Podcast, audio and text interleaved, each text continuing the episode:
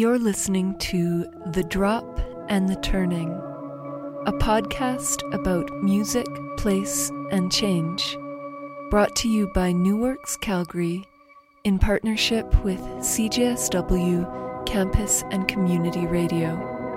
My name is Rebecca Bruton.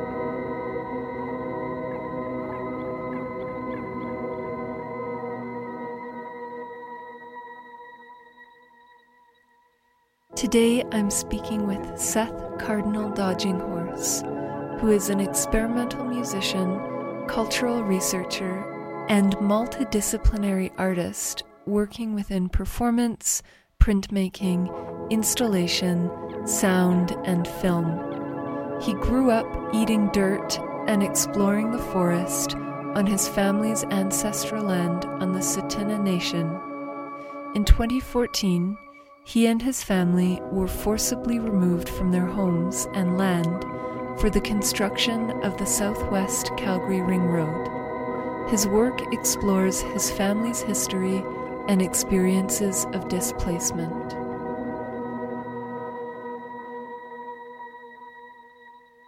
The music you're hearing is an excerpt from Seth's piece Isaga Ua Isu, or Grandparents, from his 2020 release, Dine Songs from Voices on the Rise.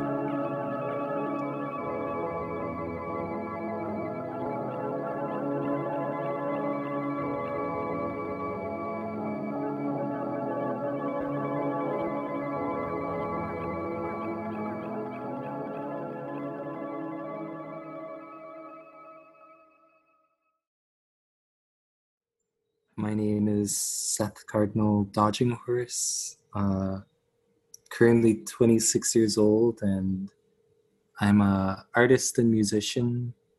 And I think I've been been making art my whole life, pretty much since I was like five years old. And I think I started playing music when I was, I think when I was 11 years old, and my uncle gave me all of his classic rock and like metal tapes, cassette tapes from the 80s and 70s. But uh, yeah, I'm an artist, and yet when I think about things outside of those, I think I've my aunt and my uncle were artists, and they still are artists, but they indoctrinated me from a very young age to be an artist. So I think I've just always considered myself as someone who being likes being creative and is an artist and stuff but i think like my practice right now it's kind of interesting because it's kind of because everything's online right now and most of the work and things i i do i like people to experience in person but that isn't really possible now.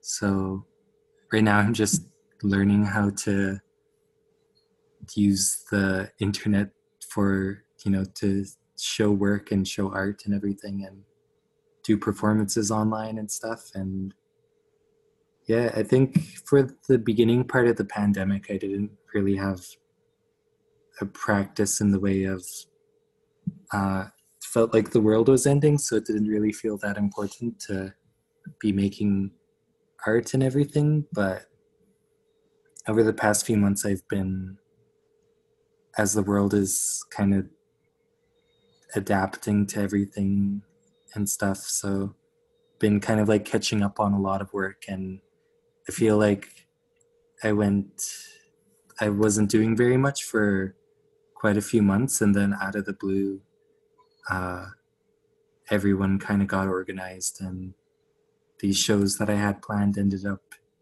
I don't know I feel like everything kind of like hit me in the face of where I started doing something one month and now it's been a couple months of just working and planning on a lot of stuff but yeah i think with my practice right now it's uh, pretty busy but it also doesn't feel that busy because i don't leave my house except to get groceries but yeah.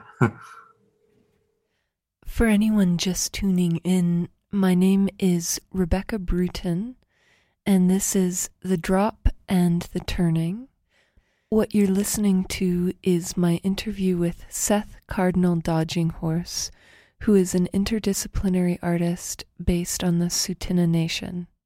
you mentioned that it's challenging for you to conceive of your practice in online modes. And I'm curious about what the difference is for you, as well as the meaningfulness of having somebody experiencing your work in person. Yeah, I feel I feel like with uh like experiencing usually the stuff that I make I if people are able to because a lot of galleries are inaccessible and a lot of people aren't very interested in going to galleries so it's like there's kind of a specific audience and the nice thing with everything being online right now is that uh, you know if you have a computer or a phone um, you can interact and view things online and stuff. And i think that's something that i've been thinking a lot about in the way of uh, having like things translate to being online versus like uh, like if i have an object or something that i've made and when people see it in person you know it's like a 3d object and people can move around it or i can kind of control how people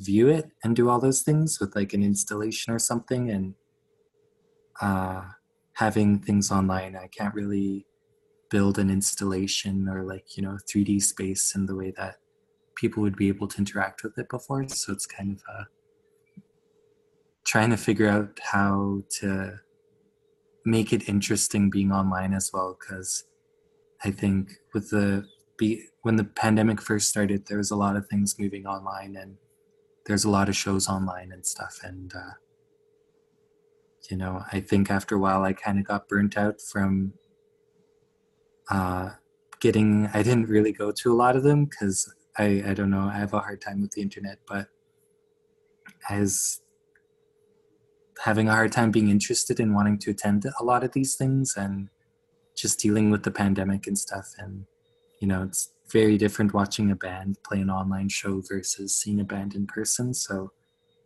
I think with my art and having to make it online is trying to like think of how to make it interesting for people and also interesting for myself because I always like to do things that are interesting to me and I think if I can get myself excited about something then I can get other people excited so yeah it's been it's been a lot of learning but I don't. It's nice. Actually, I enjoy doing it, even though it's difficult.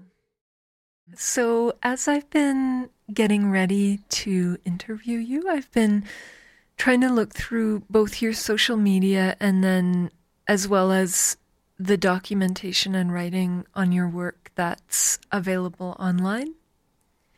And one of the common pathways through because you work in a number of different mediums, I've noticed that there's a through line in your relationship to the land that you grew up on. And I'm wondering if you can describe for me the first moment you remember feeling a strong sense of connection to a natural place or to the more than human or other than human world? Okay, that's a good question. Um, I think, like in the case of my family's land, um, uh, I grew up on my family's land on Tsuut'ina, and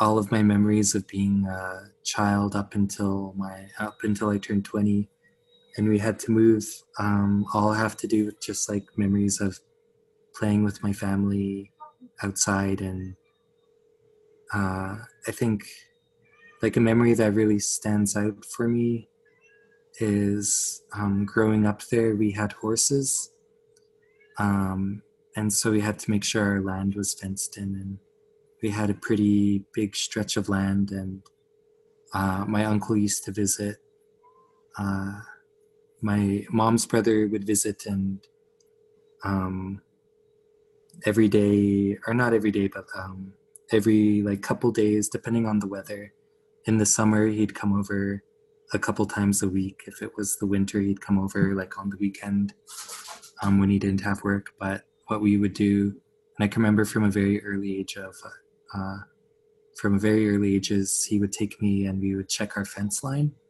to make sure there weren't any holes so the horses could get out or um, to make sure that the fence was maintained. So I just have a lot of memories of walking through the land and checking the fence with my uncle and finding where a tree fell down and repairing the fence. And uh, while doing that, my uncle would uh, share stories with me and tell me stories about our family history and tell me about his own memories of being a kid and playing and doing the same thing, checking the fence. And so I just have like a lot of memories of going through the land and fixing our fence and learning about different trails and finding uh, like berries, like uh, wild strawberries on the ground and animals, all kinds of things. And uh, it was really nice to have my uncle be there and um, help me understand all of that. And uh, it was really nice because it was just like this feeling of belonging with the area and with the land as well. And uh, yeah, I think that's something that I've been thinking a lot about lately was uh, just that feeling of security and uh, you know understanding the history that comes with living on that land and everything. But yeah, those are kind of the memories. There's just like these.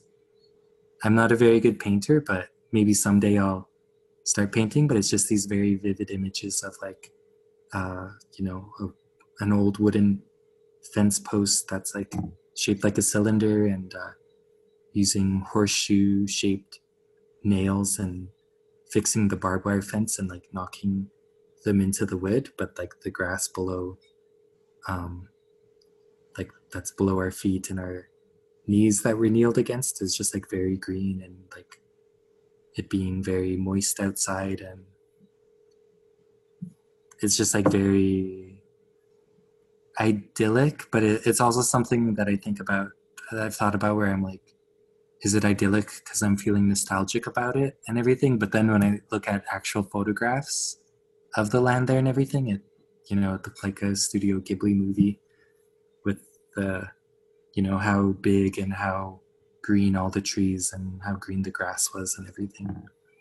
Yeah, and and then I think with um, with the land uh, all of the art that I've been making since I went to art school has uh, dealt with um, dealt with uh, either telling my own memories or my family's memories of the land, and a lot of it is about like honoring and remembering the land, but also like communicating uh, those memories of the land to others so that they're not lost. I'm wondering do you still, even though that land you were forced to leave it and it's drastically different now, do you still feel a connection to that area and that land base? Uh, yeah, I I definitely do. Um, I think because we moved for we were displaced by the ring road in 2014 and then uh, we were forced to move.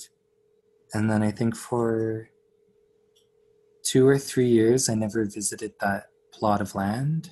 Um, there was a couple times that uh, like um, before like before it's it's it's very like complicated, but also also not not really that complicated in the way of uh, so kind of like the timeline is 2014 my family moved and the Tsuut'ina Nation had talked about how um, none of the trees in that area the land wouldn't be destroyed and affected.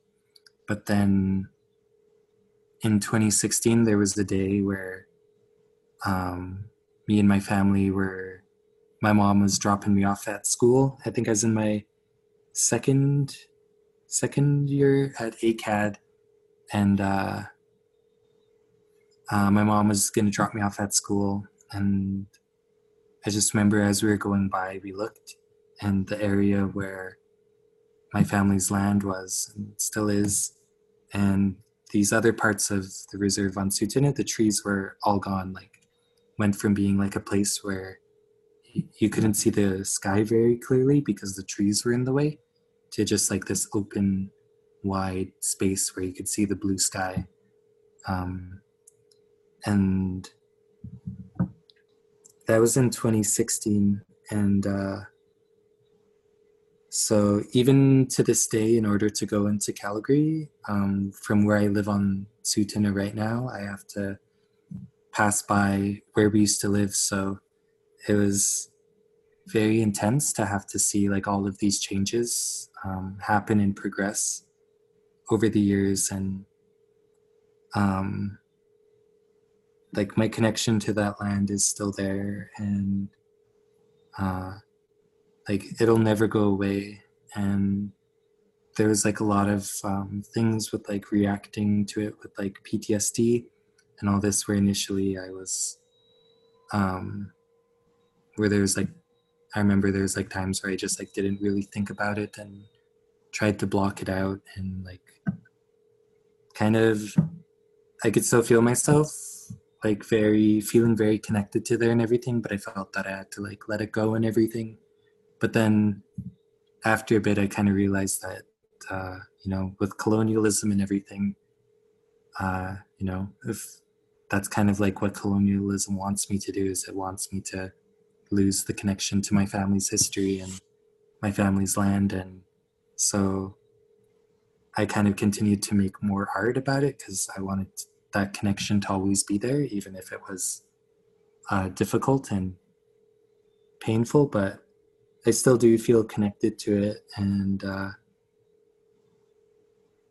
yeah, I'm still uh, continuing to like make art and also not even just make art outside of making art as a person just um, be connected to it and also find ways to you know hopefully get the land back in the future. So yeah it's a lot to figure out but i still am very connected to that land and always will be hopefully.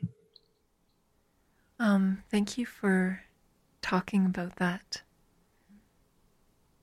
i have a question that I didn't really plan out beforehand and it might not make sense.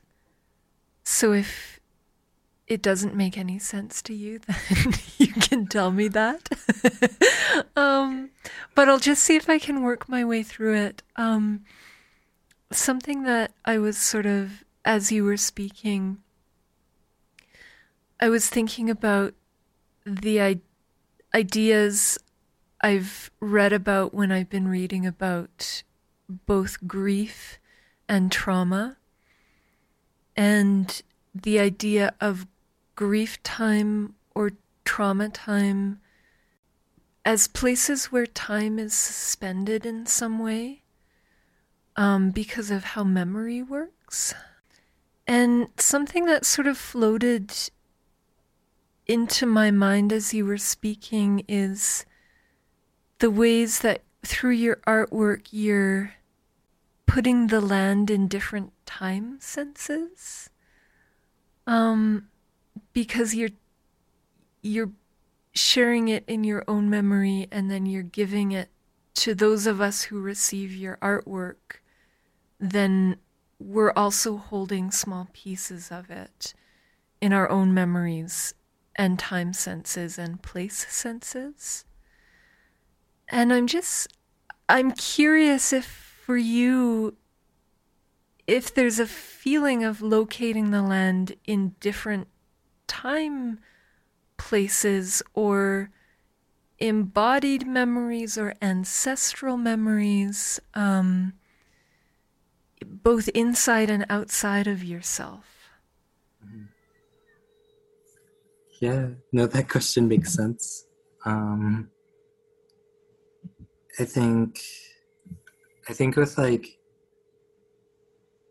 I think with my connection to the land and everything, um, like it's it's not also just my connection to the land. It's also like my uncles, my moms, my aunties. Like it's you know it's my family's connection as well because uh, it's kind of like going back to when I checked the fence with my uncle, and my uncle would tell me a story about like uh, like a certain area of the land or um, and he'd share stories with me. Sometimes he'd tell me a story about my grandma who's his mom or he'd tell me a story about my mom out on the land and those things and then so when he shares those those family memories also become like they also become a memory for me as well. So it's like all of these memories and time and all of this stuff because my family would share these stories with me they're they're also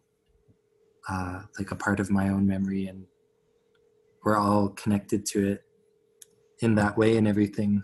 And um, so i think like when i have been making art I, I like to focus on certain memories. So and a lot of my memories are also kind of specific so it's like if i have a memory that happens that's a memory from 2016 then i know in 2016 the trees were chopped down. So i kind of like I, have done a painting where i represented um, the land in 2016 where there was no trees and uh, so i definitely do i like to capture all of those very specific memories that I have and I think that's also a way to like help preserve them for like my family and like my younger cousins and like my younger relatives and uh to also help them understand like the connection I had with that land and our family did. Um, especially like my younger relatives who didn't get to experience the land and at all and everything and I think it's important that um, either in my art or how when I share stories with them, that they're able to uh, kind of understand that, you know, that's why I I'm the way I am because I grew up there, and that's why, you know, their parents and grandparents and all of us are the way we are is because we lived there, and that's why, you know, it's how we understand the world and everything, having uh, all experienced our childhoods there. And uh, like i'm 26 right now but um, i've just i've always been really interested in like my childhood and everything and uh, kind of a, a lot of time my earlier art was really focusing on my childhood but now i'm like 26 and that's like not old at all but I'm starting to make art about like my memories from when I was 20 and 21 and stuff, and how those memories are also as important as the ones that I had growing up. And yeah, I think it's important for me to make sure that um, like I work with all of these specific memories and kind of uh, like I, I love time travel movies and things that have to do with time travel. And uh, so I just love this idea that um, either with certain objects or certain words or, you know, very specific things that you can like kind of go back in time for a bit and experience something. So that's something that has always been on my mind when I make art is it's kind of a at least for myself like it doesn't i think if people see my art they you know they're definitely they don't have my memories and my experiences so i don't think they'll uh, experience it in the same way i would or my family would but i think that uh, if it can get someone to kind of want to understand what i'm trying to communicate a bit more then that's something that's important to me. I uh,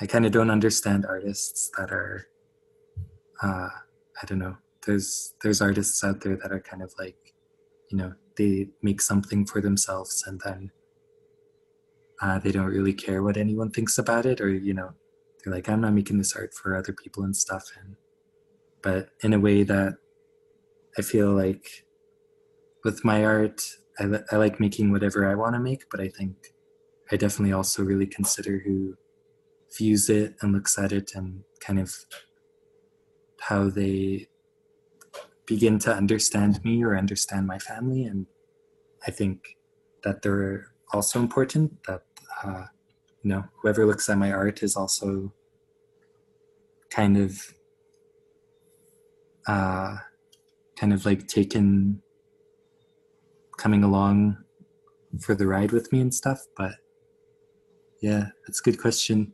I, uh, yeah, like if I had a time machine or something, I would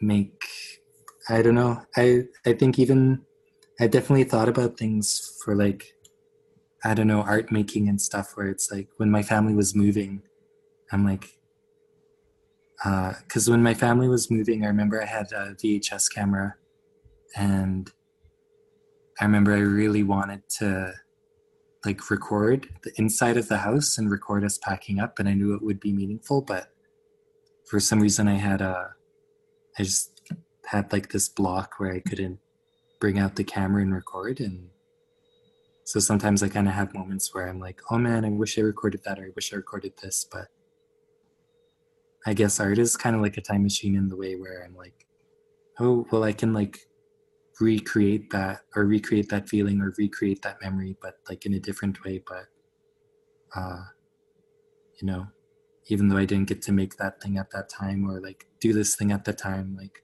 i can make it now and i can say these things that i wanted to say back then but i could say them now and all that but yeah mm. something that i've noticed when you talk about your work is that you frequently mention your family members, particularly your mother and your grandmother. And I'm wondering if you can share a bit about the ways that your family supports you and or collaborates with you directly in the various projects you're working on. Sure. Yeah. Uh, uh, so with my mom, um, let's see, I every everyone in my family is super creative in different ways and everything, and um, me and my mom in the past, I guess almost two years now, we've been making art together, and uh, so we've been collaborating.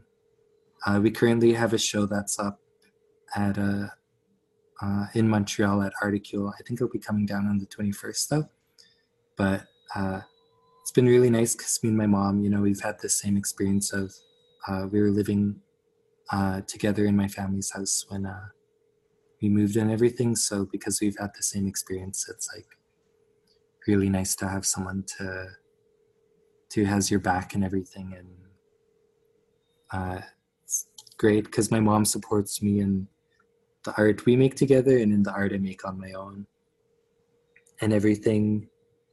And uh, my grandma does as well. Um, my grandma was also di- displaced um, with me and my mom and my little sibling and also my grandpa. There was, I think, like five or six of us that were living together at the time.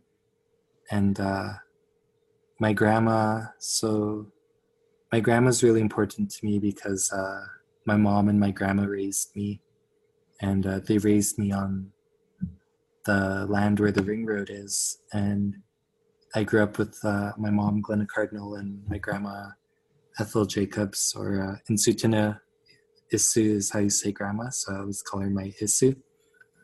Um, but yeah, even when I was in art school and I just started in art school and I needed photos or like I wanted to take photos or I needed help with anything, I'd like ask my family, I'd be like, can I take a picture of you for like my art piece? And my family's, they're all creative and funky in their own ways. So they're like, yeah, like they're, I don't think I ever had any resistance that was like, I think even when I wanted to start playing guitar or something, like uh, I never had any resistance from family members telling me not to be creative or anything, which was really nice. I know uh, quite a few people don't get that experience, but I was really blessed to have um, my mom and my grandma always support any of the strange ideas I had. And uh, so, like, my grandma appears in a lot of uh, recent photos and earlier photos um, that I've taken, and also some video pieces. And uh, um, it's really nice because my my uh, grandma has uh, I think she's going to be 75 this year. I gotta double check. I might get in trouble now if she listens to this and she's like, I'm I'm not gonna be 76. but uh, but um, yeah, my grandma is great because she because uh, she lived on that land so long, and she has like such a connection to it that it's really nice to. She, the nice thing right now is like I grew up living with her, and right now she just lives in the house next door to mine, and uh, so and because of the pandemic, I like don't see anyone. She doesn't see anyone, so my grandma's in my nice in my pod, so it's really nice. So uh, it's I always love hearing her stories of the land and her memories of growing up there and everything, and then that inspires a lot of the art I make. And uh, so I've I've done a few recent pieces where I've recorded her voice um, for some audio and sound work, and uh, yeah, I'm I'm excited to continue to collaborate with my grandma, but I think that's probably the best thing is having like my mom and my grandma always support me and uh, uh, like I've I think it's also really powerful because having grown up on that land and my grandma having grown up on that land um,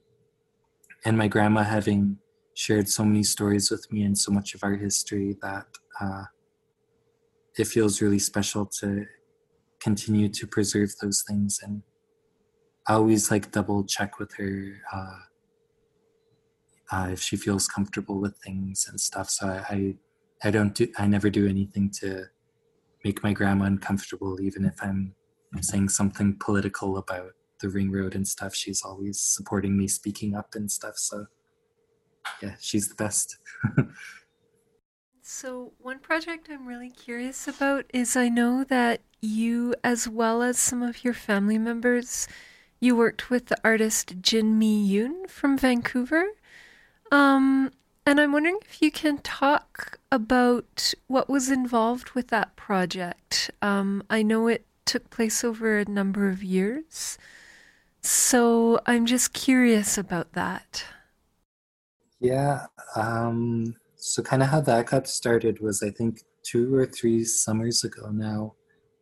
Um, Jin-me Yoon was looking for a site to film uh, for like an upcoming work she was developing at the time, and uh, uh, I somehow got um, recommended by some folks at MST to uh, show Jin-me some of the sites, and uh, so like a portion of the Tsuut'ina Reserve was leased to the army for I think like a nine I think it was a 99 year lease, but it was leased for a really long time to the Canadian Army, and uh, I think in 2004 2005 I can't remember, but I was uh, I think I was like maybe eight or nine years old when the army left the reserve, so they were still there when I was growing up. But I think at that time, around that time, they left in the early 2000s. And uh, so Jin-me was really interested in the history of militarism as well as tourism and all that stuff. And so I uh, I got to meet Jin-me and I suggested that there I I told her that there was a that they filmed the movie Passchendaele with uh, I think it's Paul Gross. Uh, filmed his movie Passchendaele like up the hill from where I grew up, and that movie set uh, is still on the reserve. And I think there was talks on the reserve at some point to turn it into like, you know, a place for tourists to come and look at the movie set and everything. And I think that all fell through, and the movie set is still there, but it hasn't been maintained. So a lot of it has fallen over. It looks really cool though.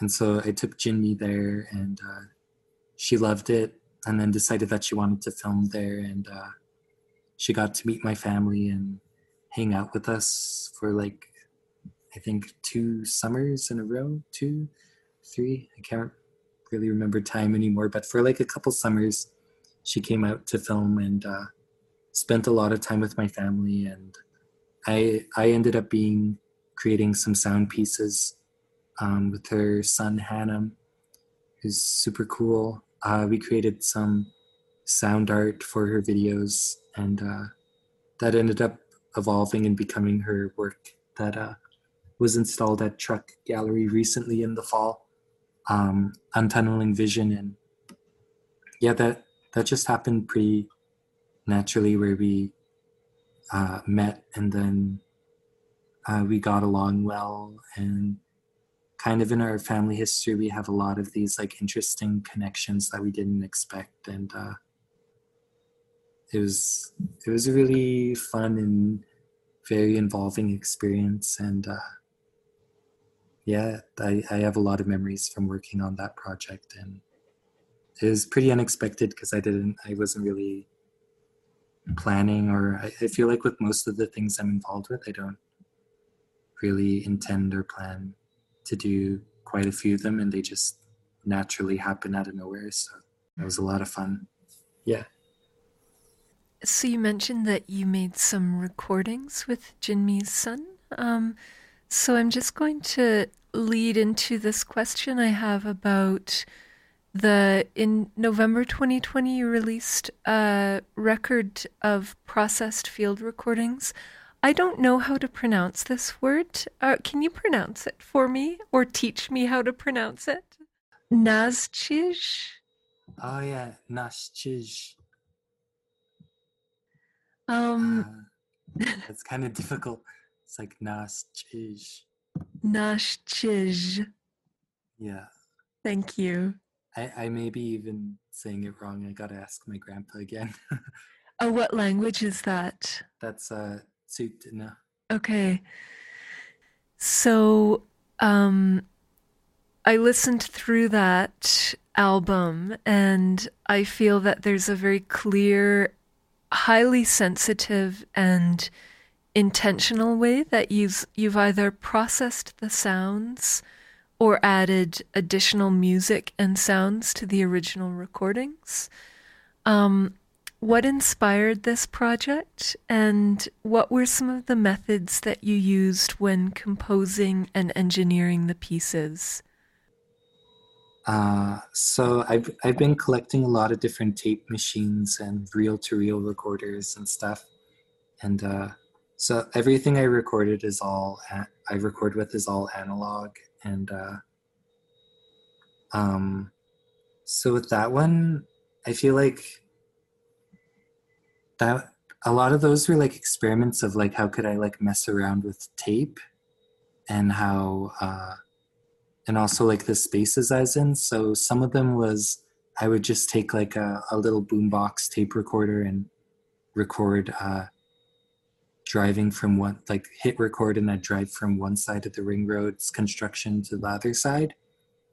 And uh, I remember when I was originally doing that, I was thinking of like, uh, you know, how can I make people know where, like, if you're listening to the audio track, uh, when the audio reaches the point at which they're driving by where I used to live and then leaving it, then how can I make people know that? So I remember I originally wanted to like overdub or add a recording of like I don't know some other type of sound to signify that, and uh, I I didn't end up doing that.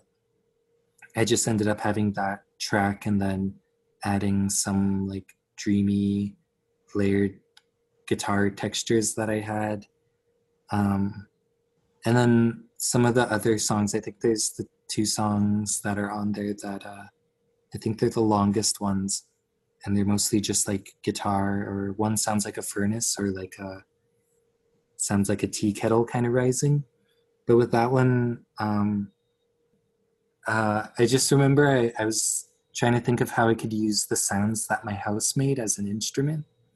So I was like setting up the microphone, um, like miking the furnace in my house and trying to mic uh, from the basement, like the uh, ceiling in the basement.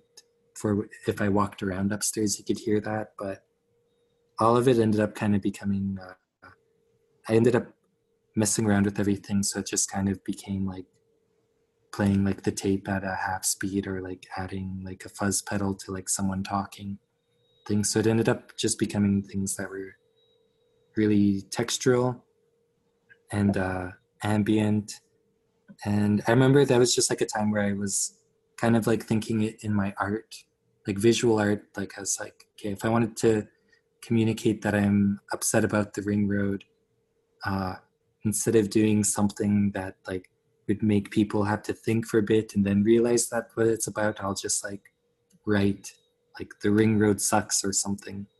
So then I was, I was trying to think of how to do that with my sound art. And uh, I think I did the opposite where I ended up kind of burying a lot of things and different sounds and layers. And uh, so I, I, had those laying around for quite a while. And I, I wasn't really too sure if I was ever to release those for anyone to listen to and everything. But with the pandemic, uh, I had quite a bit of time to go through a lot of the recordings that I made and kind of like plan to like put out little releases. And uh, I remember I was like, I, I had kind of like worked it up in my head because um, my band Soft Cure, uh, we changed our name to Lawrence Teeth, but we uh, were known as Soft Cure for quite a bit and we're playing around Calgary and everything. And I remember uh, I put something out in 2015 and then I didn't put any music out until like the beginning of the pandemic. And I remember I'd kind of got into a place in my head where I was like, had made so many recordings and things that I kind of got overwhelmed and I was like, I don't know how to put anything out right now. And it's been so many years. Uh, I like these are things that I enjoy that I made, but I don't really know if anyone will want to listen to them and stuff. And I don't know, just like thinking about a lot of those like very like ego questions where it's like, you know, you know, that thing where you like either art or music where you're like, dang, like if I didn't know if I thought people weren't gonna look at this, would I still make this? Or if I didn't think people were gonna listen to this, why don't I just like not put it out and stuff? And so uh, I kind of like got overthinking stuff like that and then ended up putting that out and uh, yeah that i feel like it was just like a lot of like mental work and like working through a lot of like uh uh a lot of like my own self pressure that i put on myself and also just i think i was overthinking it too whereas like i recorded all these sounds of my house and uh of the land where the ring road is uh you know i just really want to clearly communicate these things to people but i ended up making very ambient and uh, noisy songs that kind of do the opposite of that. But I think I, I put it out online and now I feel happy that I don't have to think about all that as much anymore. So.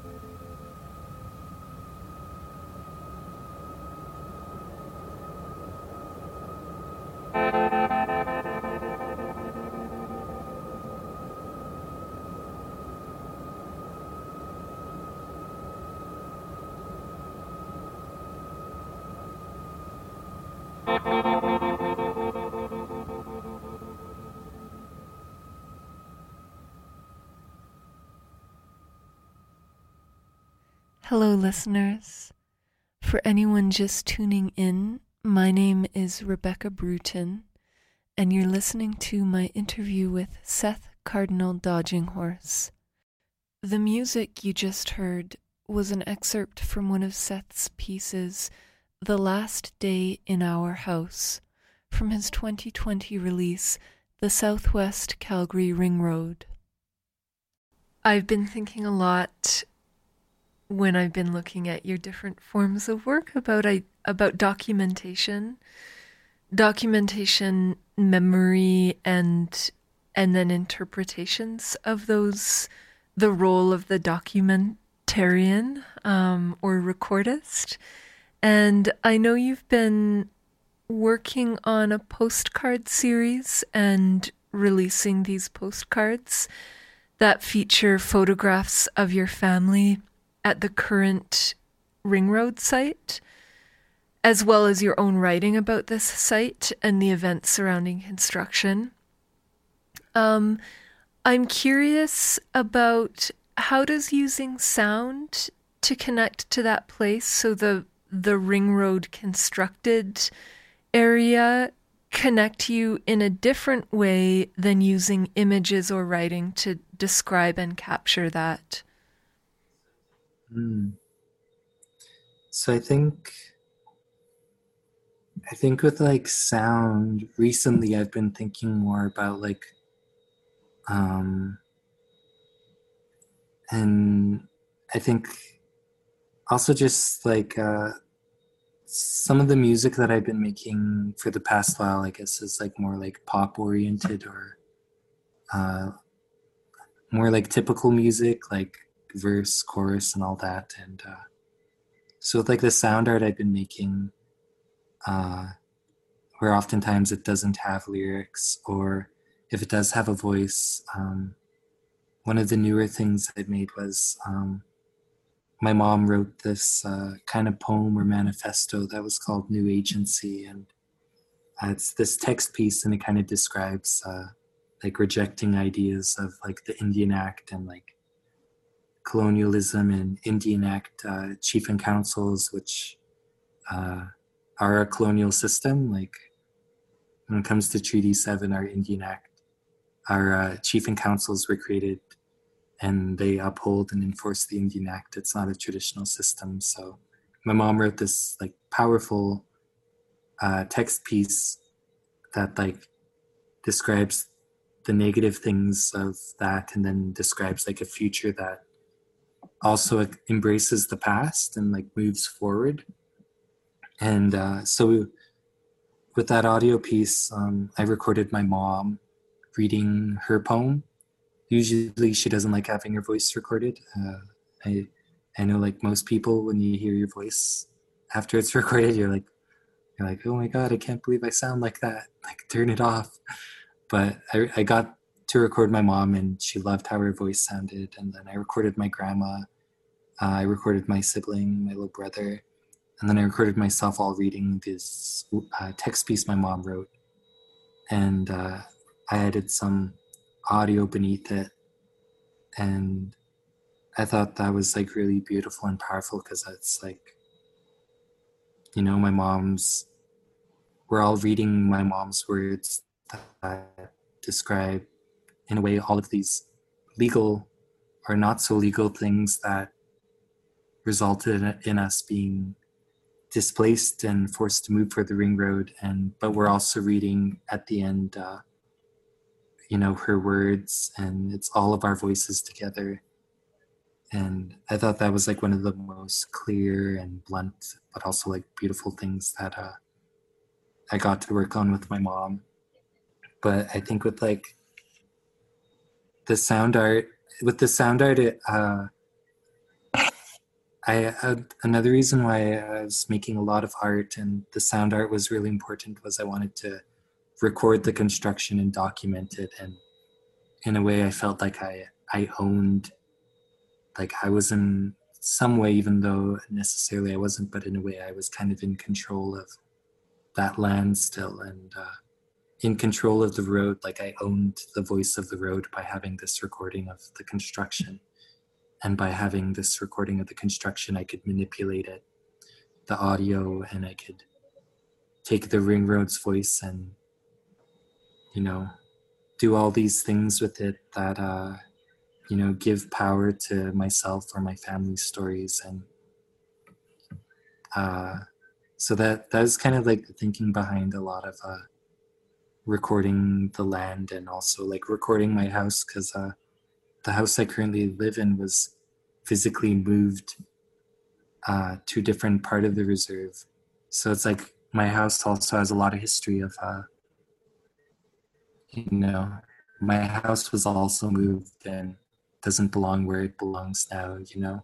And so by recording my house and using it as an instrument and controlling and having the voice of the ring road i could mix the two together of my house and the road and uh, make something that kind of like dealt with time and all of those things and uh, so i felt those were really nice experiences and uh, I, i'm definitely still i still want to do work that uh, where i go out and record the road now and all that. And uh, i feel like that's also like uh, it's like a way of healing in a way where being able to uh, take some of that control back and make something productive that uh, can like share some of my perspective and my family's perspective and everything.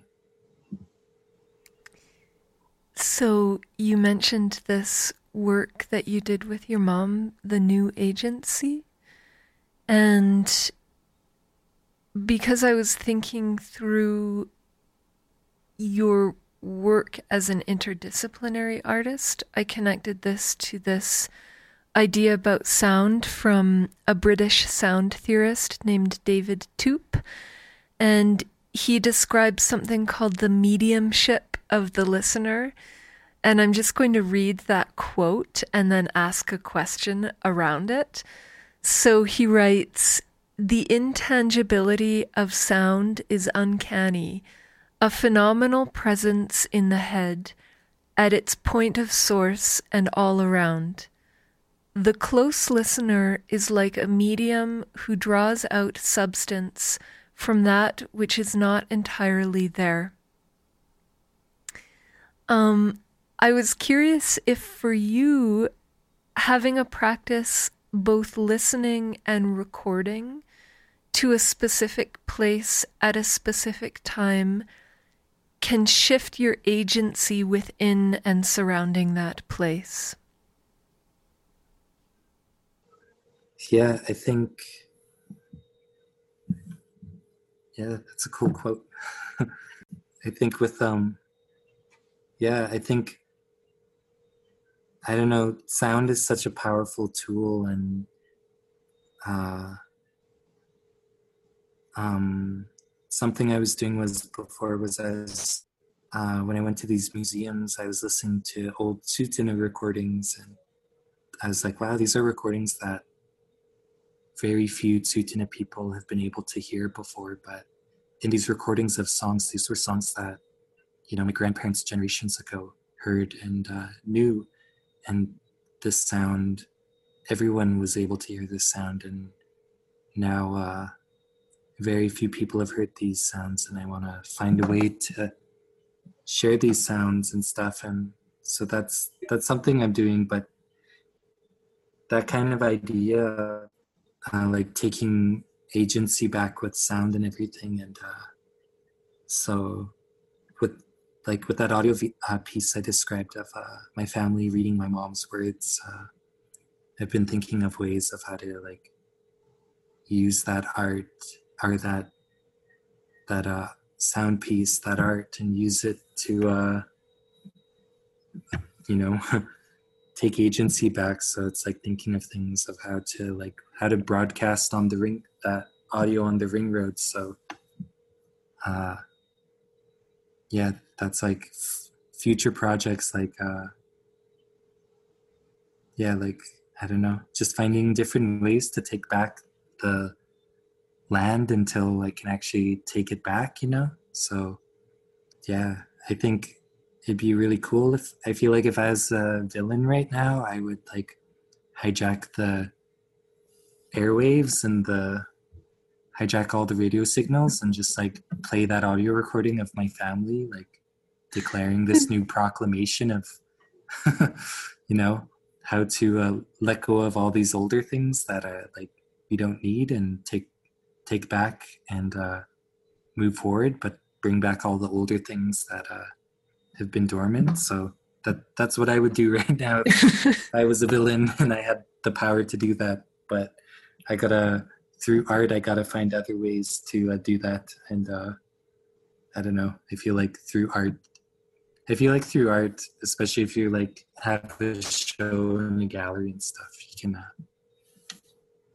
kind of be not necessarily be a villain, but you can kind of like, you know, people go into the gallery, then like you have like an audio that's looped and like they can kind of they can choose not to go in that room or they if they choose to go in that room then they're like listening to whatever you want them to listen to so yeah i think i think sound is a powerful tool that has been used in a lot of terrible ways as well and stuff but i think it can be used as a way to you know assert sovereignty and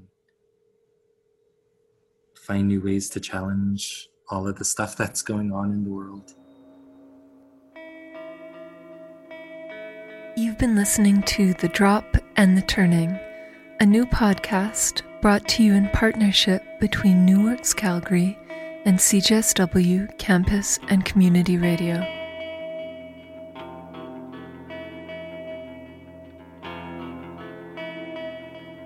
The Drop and the Turning is produced on occupied land. In the spirit of respect, reciprocity, and truth, I honor and acknowledge that I live and create as an uninvited guest here at Mohkinstsis. Mohkinstsis, where the Bow and Elbow rivers converge, sits within Treaty 7, signed with varying degrees of good faith on September 22, 1877, which encompasses the traditional territory and oral practices of the Blackfoot Confederacy, Siksika, Kainai, Piikani, as well as the Stoney Nakoda and Tsuut'ina nations. I acknowledge this territory is also home to the Metis Nation of Alberta, Region 3, within the historical Northwest Metis homeland. I seek to liberate truth and work in solidarity toward decolonization and equal nationhood of all Indigenous peoples. The music you just heard was Niska Gudzaga, or Crocus, by Seth Cardinal Dodginghorse.